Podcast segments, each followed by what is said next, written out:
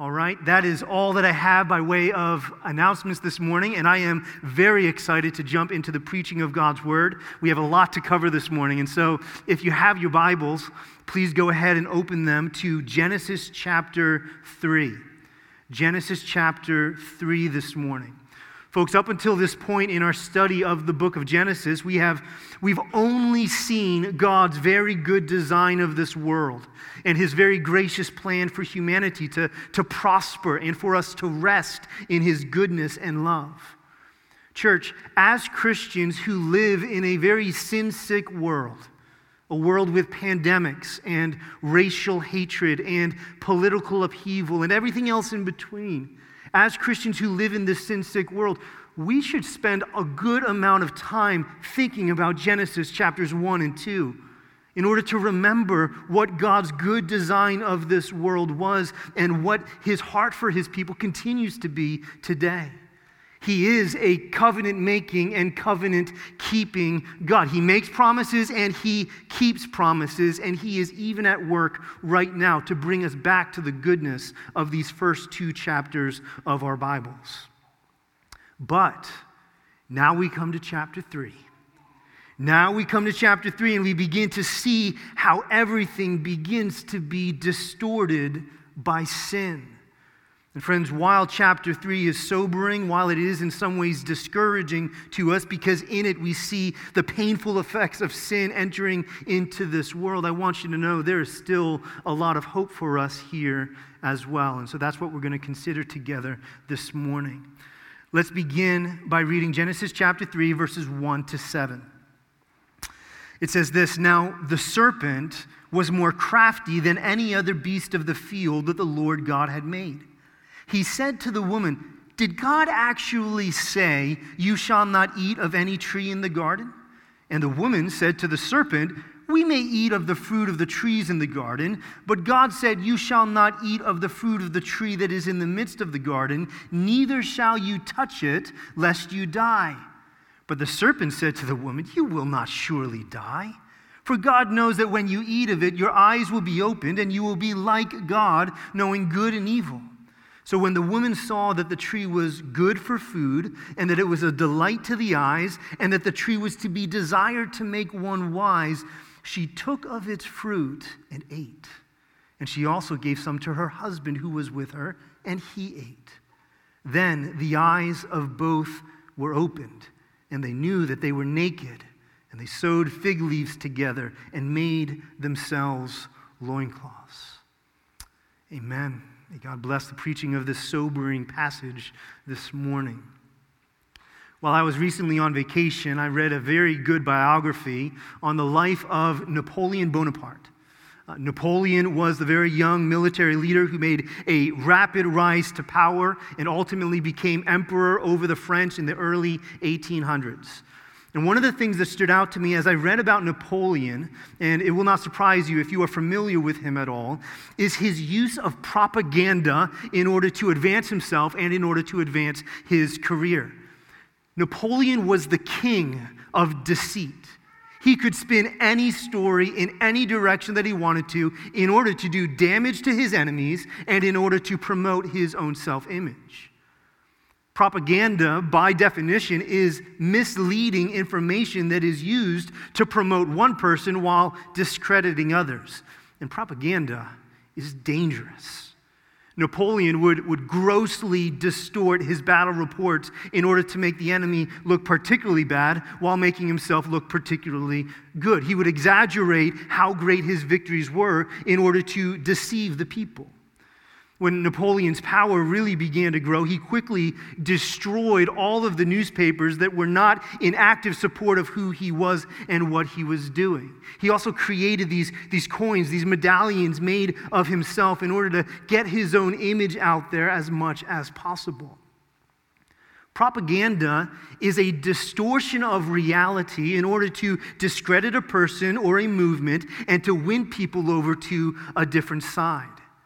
And propaganda is so dangerous because it ignores truth and only leads people based on someone's interpretation of the truth. And that leads to greater and greater error.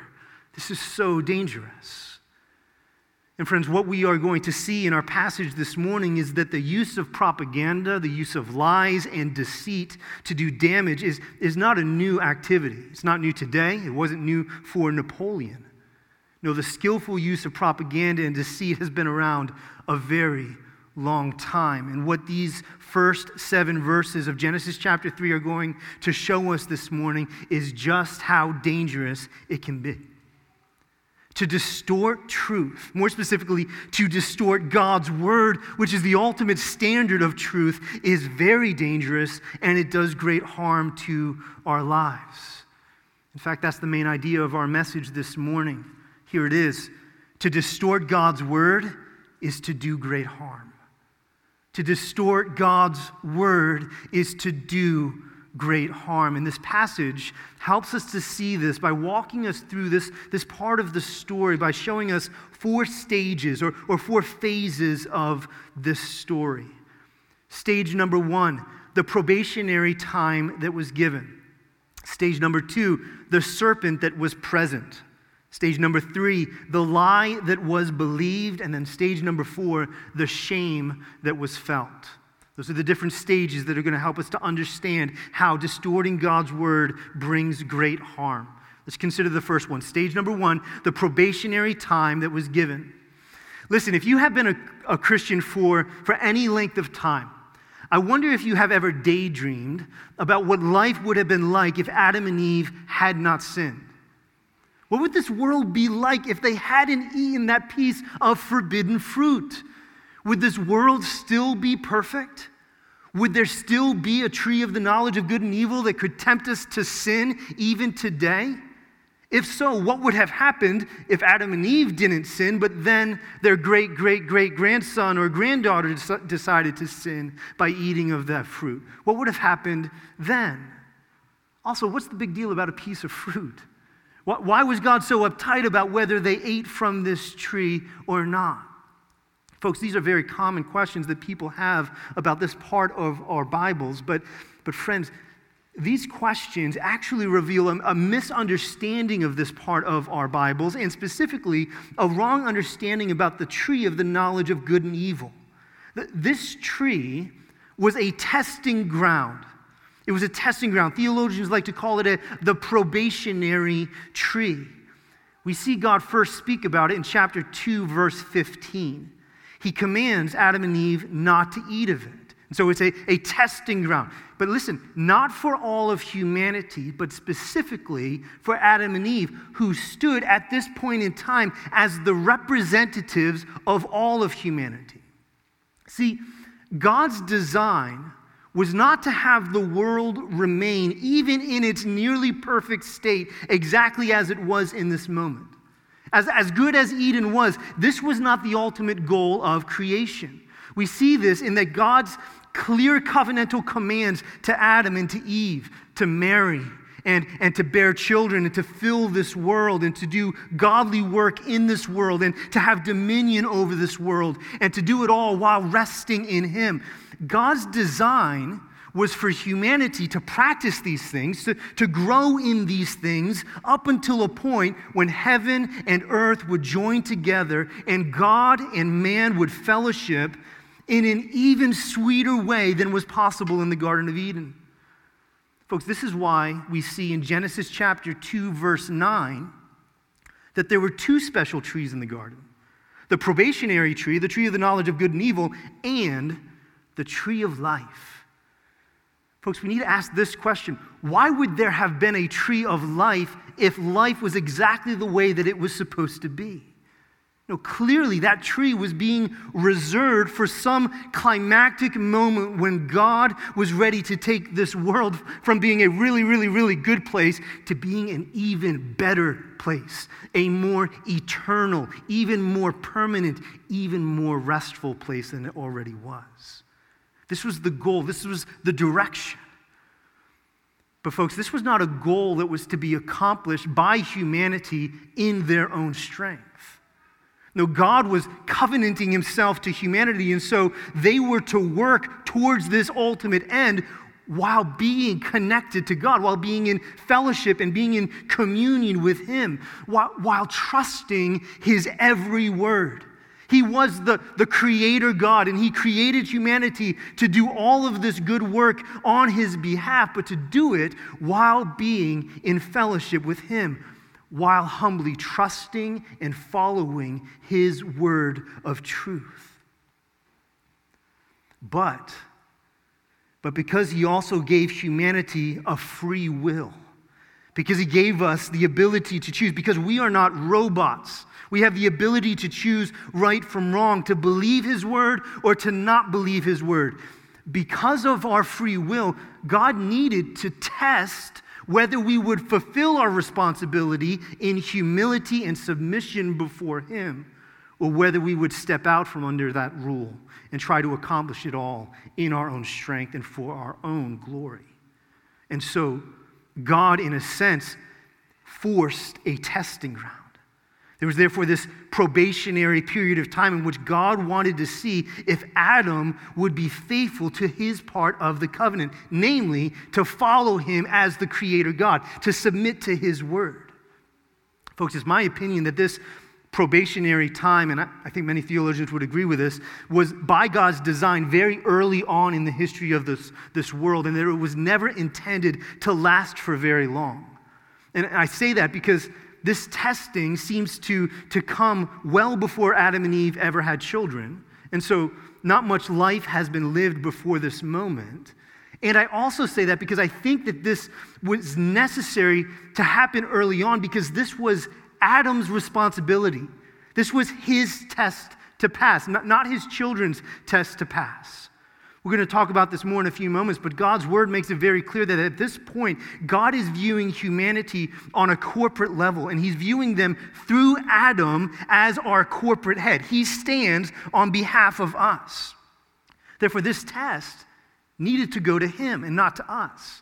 Because if one of His sons later on failed to not eat the fruit because it was still available for some reason, then that son would have fallen into sin but he was not our representative, and therefore all of humanity would not have fallen into sin.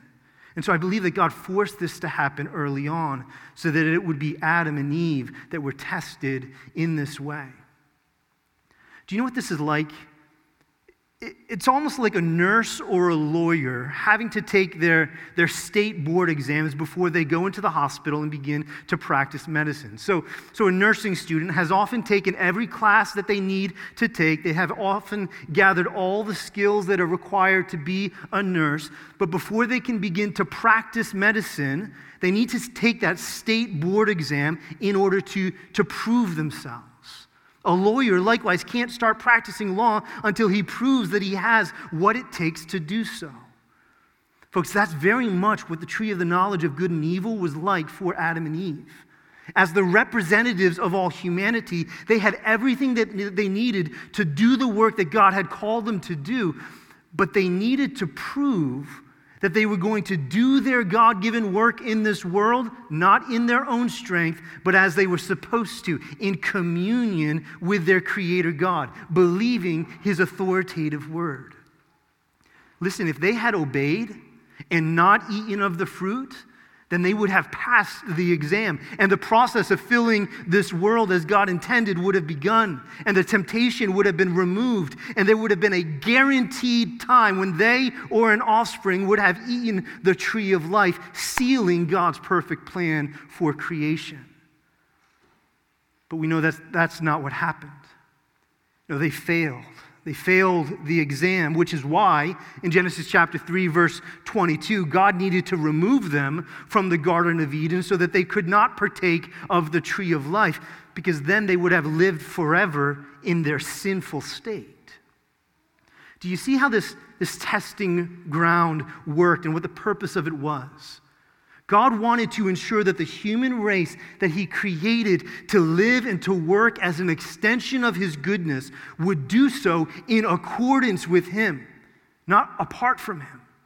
But when they failed, when they stepped out from under His word, He knew that another way would be needed to accomplish His purposes. Palmer Robertson says this He says, When this focal character of the probationary test is appreciated, something of the reality of the entire scene becomes apparent. The narrative does not recount a silly story about a stolen apple. Instead, a most radical test of the original man's willingness to submit to the specific word of the Creator is involved. God wanted to see if the human race, who had a free will to choose, would choose to believe His word and to follow His wisdom, or if they would distort His word and follow their own wisdom. And so God forces this testing. He forced it by creating this, this forbidden tree but he also forced it by allowing a new character to enter into the story. Which brings us to our second stage this morning. Stage number two the serpent that was present. Folks, everything was so good before chapter three. Everything was so peaceful and right. But then look at verse one now. It says, Now the serpent was more crafty than any other beast of the field that the Lord God had made. Where did the serpent come from? Why was he even allowed into the garden? Is this a literal snake, or, or did it walk into the garden because later on God curses it to, to roam on its belly? What exactly is happening here? We don't have answers to all of these questions, but, but here's what we do know because of the serpent's evil intentions, which we see immediately in chapter 3, because of his scheming, because of the harm that he does, and because of how scripture continues to unfold and to tell us more about who this is, we know that this serpent is a manifestation of Satan himself, the devil. The prince of darkness has entered into the story. But then that leaves us with the question where did Satan come from? Up until this point in Genesis, there has been no major reference to other supernatural beings in the story, particularly evil ones. And so, who is this? Is Satan another deity, another God who has power that can rival the Creator God's power? Is he equal to God, but just a, an evil version of God? Well, in order to understand this, we have to do a little bit of Bible study this morning. Sadly, we don't have time to do a, a full biblical theology of Satan, but here are a few things that we, we do know. We know that Satan is not a God of equal standing with the Creator God. And we know that because of Genesis 1, verse 1. In the beginning, God. There's no other God besides Elohim, the Creator God, Father, Son, and Holy Spirit. He existed alone. And we also know that He's not equal to God because Therefore, he must have been created. Even verse 1 in chapter 3 in our passage compares the serpent to the other creatures that the Lord God had made. And anything that is created is, therefore, by definition, subject to the one who does the creating. So he's not another God, and he is not of equal standing to God. But then what is he? Well, as we continue to read through our Bibles, we begin to understand who Satan is and, and, what part he plays in the story that God is writing. As we continue to read through our Bibles, it becomes clear that God did create supernatural beings that were stronger than humanity and that were used to further God's purposes for humanity. In fact, it seems pretty clear that God had actually created a a divine council, almost like a, a heavenly board of directors that he uses to accomplish his purposes in the world, and that Satan, with his evil purposes, is a part of that divine council. Now, it seems very likely that Satan was not initially created evil, though he might have been created with the same purpose in mind, but he was not created evil, but rather became evil. We can see hints of that in Isaiah chapter 14, Revelation 12, which, which speak of a heavenly being being thrown down from heaven. It seems like Satan had been created as an angel to be a part of this heavenly committee, but then his, his pride gets the better of him. He wants to become more like God or be equal to God, and he falls into sin and he becomes evil. Yet, even as an evil spirit, he is still a part of God's heavenly council. He's, he's part of the board of directors that God uses to accomplish his purposes. Where, where do we see this in Scripture? Listen to 1 Kings chapter 22, verses 18 to 23. It says this Therefore, hear the word of the Lord.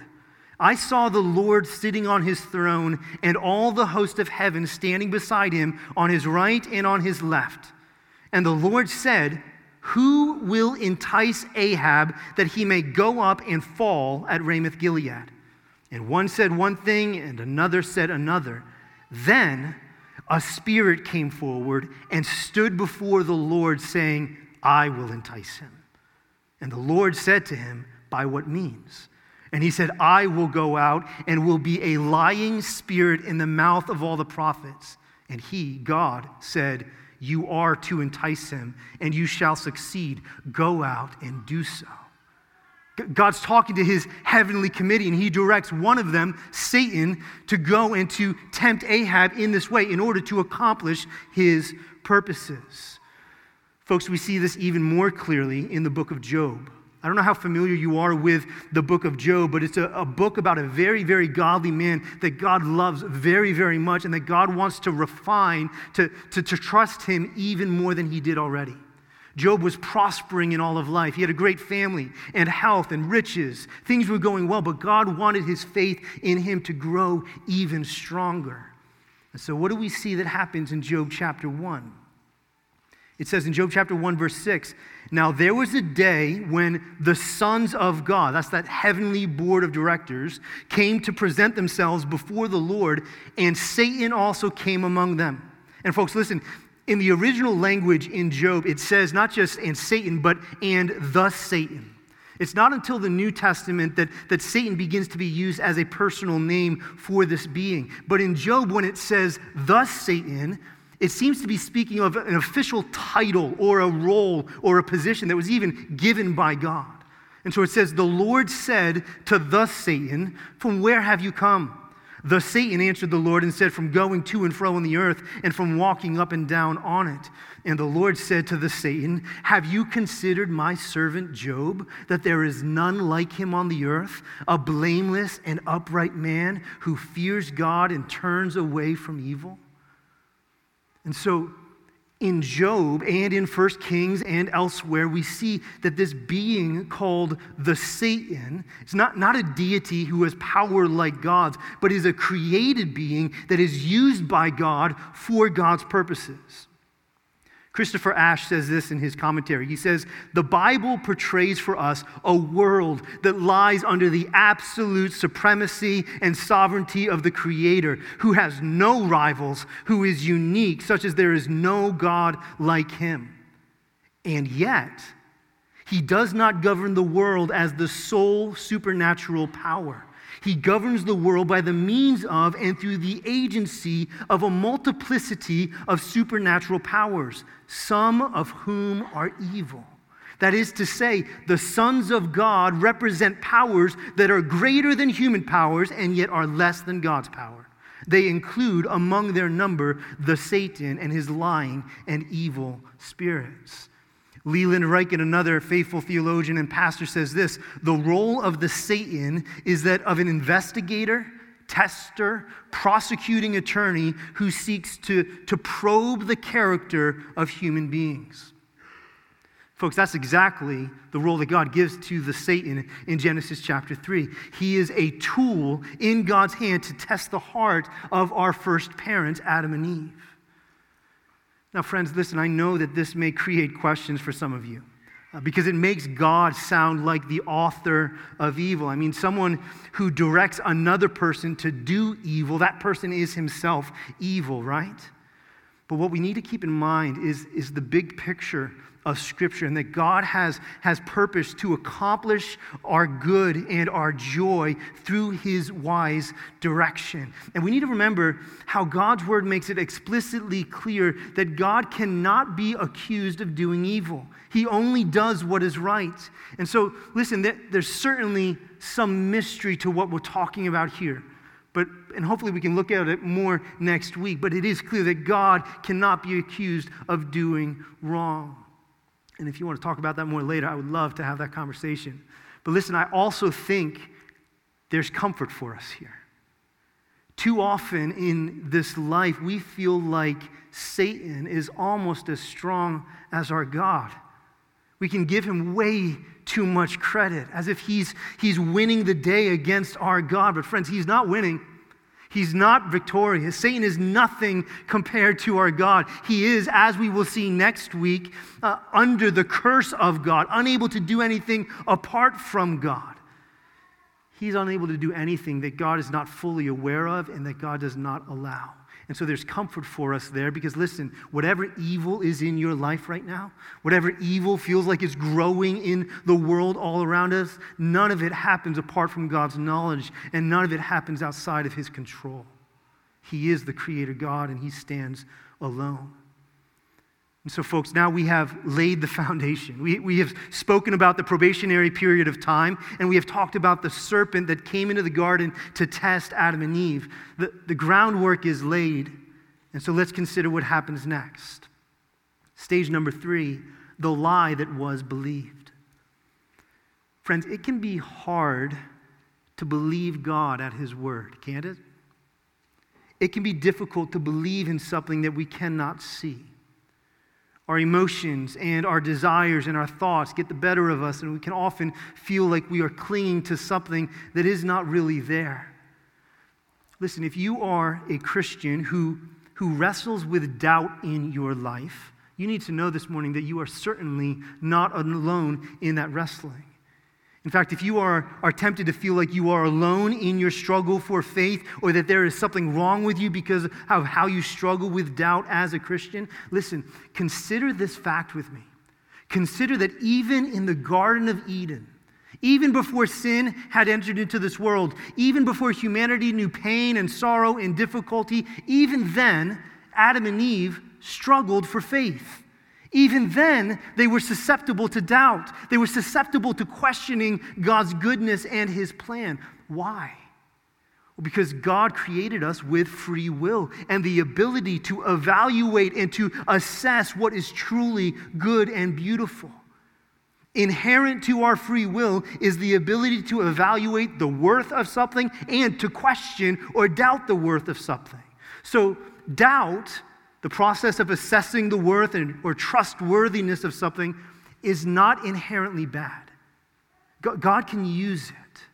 It's just what we do with our doubt that matters. And we know what happens here. We know that Adam and Eve values, valued the wrong thing.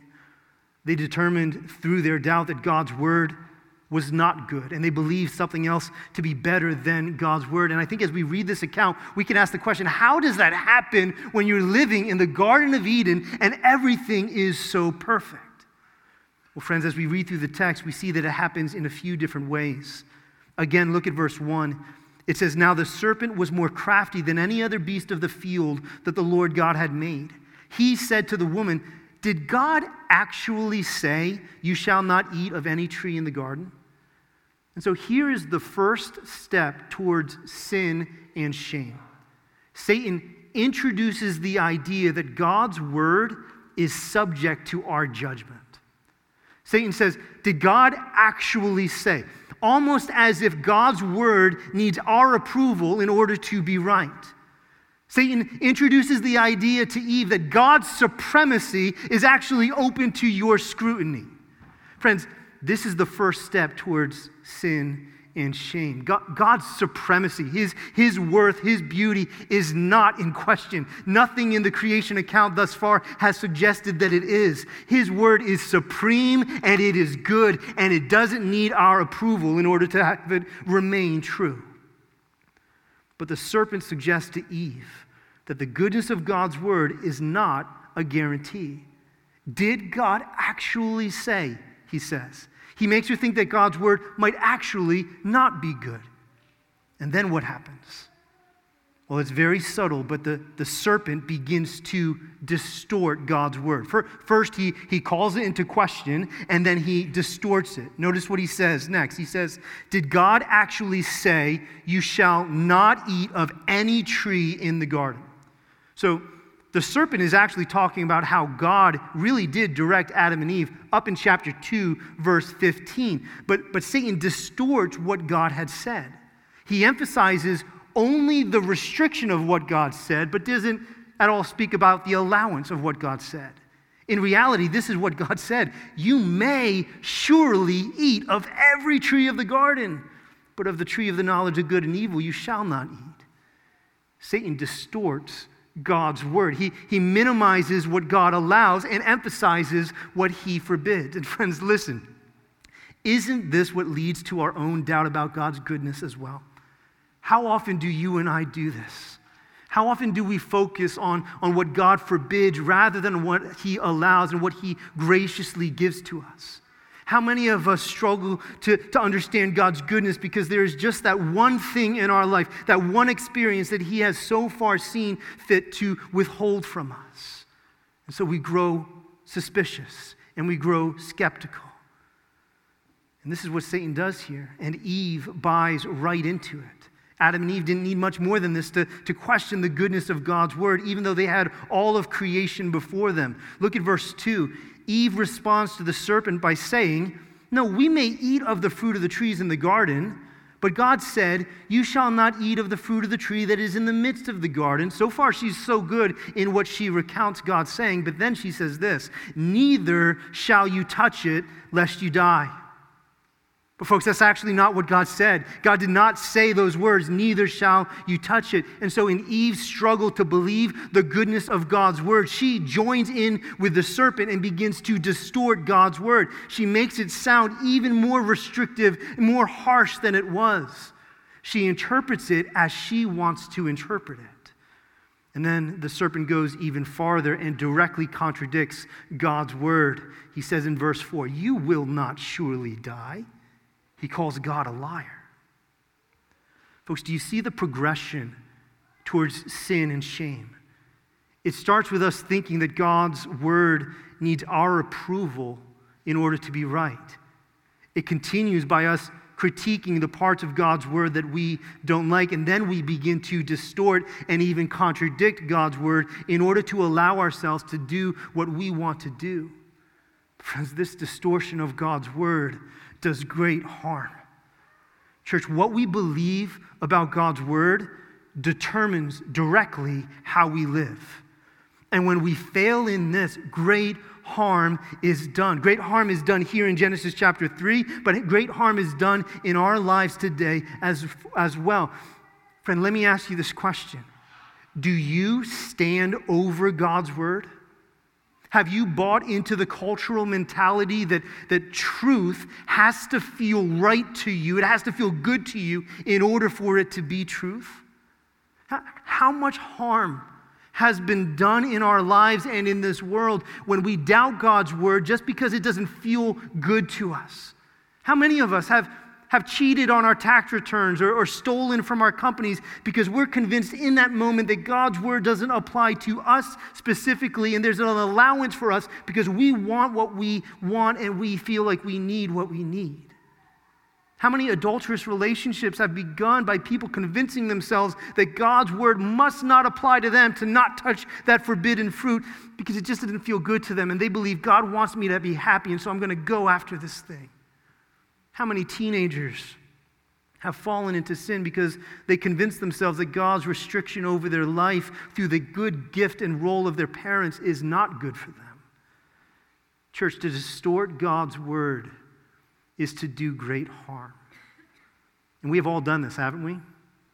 This is who we are. We have all fallen into the sin. And as we see in our text this morning, this failure to, to follow and to love and to respect God's word brings incredible shame before God and before each other. And, folks, that brings us to our fourth point this morning. Point number four the shame that was felt. Verse 7 says this Then the eyes of both were opened, and they knew that they were naked, and they sewed fig leaves together and made themselves loincloths immediately upon going against God's word, shame enters into the picture. Feelings of being in the wrong, feelings of being exposed, feelings of being vulnerable, feelings of being defiled are now their experience our first parents, Adam and Eve, and, and make no mistake, this was both Adam and Eve. Even though the serpent talks directly to Eve, Adam is standing right by her side the whole time, and it was actually Adam's responsibility to guard against these things. Our first parents failed, and ever since then, shame has entered into this world. And we all know what it is to feel this shame, don't we? Maybe you're somebody that deals with anger and you have these outbursts towards those around you on a regular basis. And when you stop and think about them in your more sane moments, you, you cringe and you want to hide. Maybe you have fallen into sexual sin over the last year, and when those moments come, oh, you just want to cringe again and you want to hide that entire area of your life from others and act like it's not there. The sins of abuse that have been done against us by other people leave us feeling defiled and dirty like Adam and Eve, and we just want to hide. How sorrowful.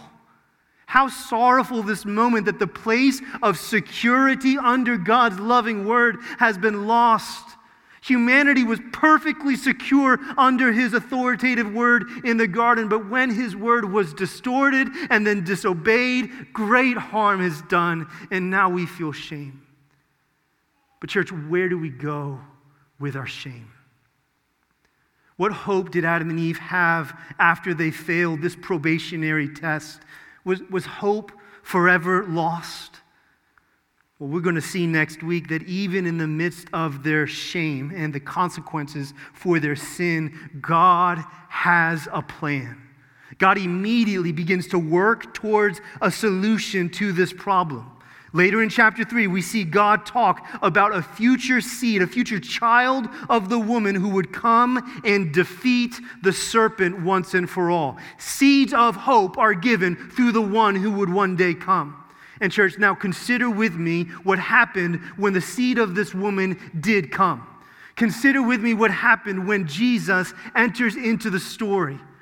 Scripture describes Jesus as the second Adam. The first Adam was our representative head who led us into sin. So Christ is our second Adam, our second representative head who now leads us towards life and peace. And folks, consider his probationary test as well. In the same way that before Adam could begin his work to fill this world as God directed him, he needed to be tested to see if he would fully trust God's word and God's authority. In the same way, so Jesus also was tested before he could start his mission. Do you remember? Do you remember at the very beginning of all of the Gospels, before Jesus starts his earthly ministry, how it says that Jesus was led out by the Spirit of God into the wilderness to be tempted by the devil? And it says that the tempter came and spoke to him there. Before he could start his earthly mission, he needed to be tested as well. And actually, the Gospel of Mark makes the connection to the first Adam even stronger when Mark describes Jesus in the wilderness with all of the wild animals, making the connection to the Garden of Eden. As Adam was tested, so Jesus was tested. But while the first Adam failed to believe the Word of God and actually distorted the Word of God to his and our great harm, Jesus actually defends the Word of God, and he uses the Word of God as his ultimate authority. It says that the devil came and tempted him to turn two stones into bread, but Jesus says, No, man shall not live by bread alone, but by every word that comes from the mouth of God. Satan tempts him two more times, but each time Jesus says, as it is written, as it is written. And then he quotes God's word to Satan. The second Adam does not distort the word of God, he stands on the word of God and thereby passes the exam that the first Adam failed to pass, and he therefore qualifies himself to continue on his God given mission, which would ultimately lead to him dying in our place on the cross which would ultimately lead to him becoming our righteousness, becoming our representative head before God. As Adam sinned on our behalf, so Christ obeyed on our behalf. Listen, Paul the Apostle says it this way in Romans chapter 5. Listen to these beautiful words. He says, Therefore, just as sin came into the world through one man, Adam, and death through sin. And so death spread to all men because all sinned. We are all guilty, he says. But the free gift is not like that trespass. For if many died through one man's trespass, much more have the grace of God and the free gift by the grace of that one man, Jesus Christ, abounded for many. And the free gift is not like the result of that one man's sin. For the judgment following one trespass, Adam's sin, brought condemnation, but the free gift following many trespasses, all of ours, brought justification. For if because of one man's trespass death reigned through that one man, much more will those who receive the abundance of grace and the free gift of righteousness reign in life through the one man, Jesus Christ. Amen? Therefore, as one trespass led to condemnation for all men, so one act of righteousness leads to justification and life for all men. For as by the one man's disobedience the many were made sinners, so by the one man's obedience the many will be made righteous. So that as sin reigned in death, grace also might reign through righteousness, leading to eternal life through Jesus Christ our Lord. Now you can applaud. It's glorious. Adam's failure brought sin and shame. And yes, we have walked in that sin and shame for far too long. We've all fallen short of the glory of God. Yes, we deserve his wrath, but Jesus passed the test. He stood on God's word. He believed God's promises even when it was not easy to do so. And his obedience qualified him to fulfill the mission that God had given, to redeem those who were stuck in their sin and shame. The second Adam, our Jesus, comes to take those lost in shame and he comes to give them a new name and a new hope. And so, friends, here is our hope today. The second Adam, Jesus, stands on our behalf. Jesus is fulfilling his mission even today. As, as the first Adam failed to fill this world with a humanity that stood on and believed God's word fully, Jesus is in the process of saving men and women out of their sin, out of their shame, and is causing them to be part of a, a new humanity, a new humanity who does not stand on their own wisdom, but on the word of God. And so, friends, as the church, here is our calling. We cling to this second Adam. We cling to this Jesus. He is our representative head. Apart from him, we stand condemned. His righteousness, praise God, is now our righteousness. And so we rest in him every day. You wake up in the morning and you feel the, the pain of your sin and the brokenness of your body, and you say, It's okay. The second Adam is with me, he stands by my side. And friends, we go and we seek to be a people who don't just cling to Jesus, but who stand on his word. In a way that Adam and Eve did not, we seek to, by God's grace, as new creations in Christ, we seek to believe and obey the word of God because there is no better way to live our lives in this world than according to his holy word. And so, church, may we cling to him and may we, in a way that Adam and Eve failed to, follow him. And may we obey his word for our good and for the glory of his name. Let's pray.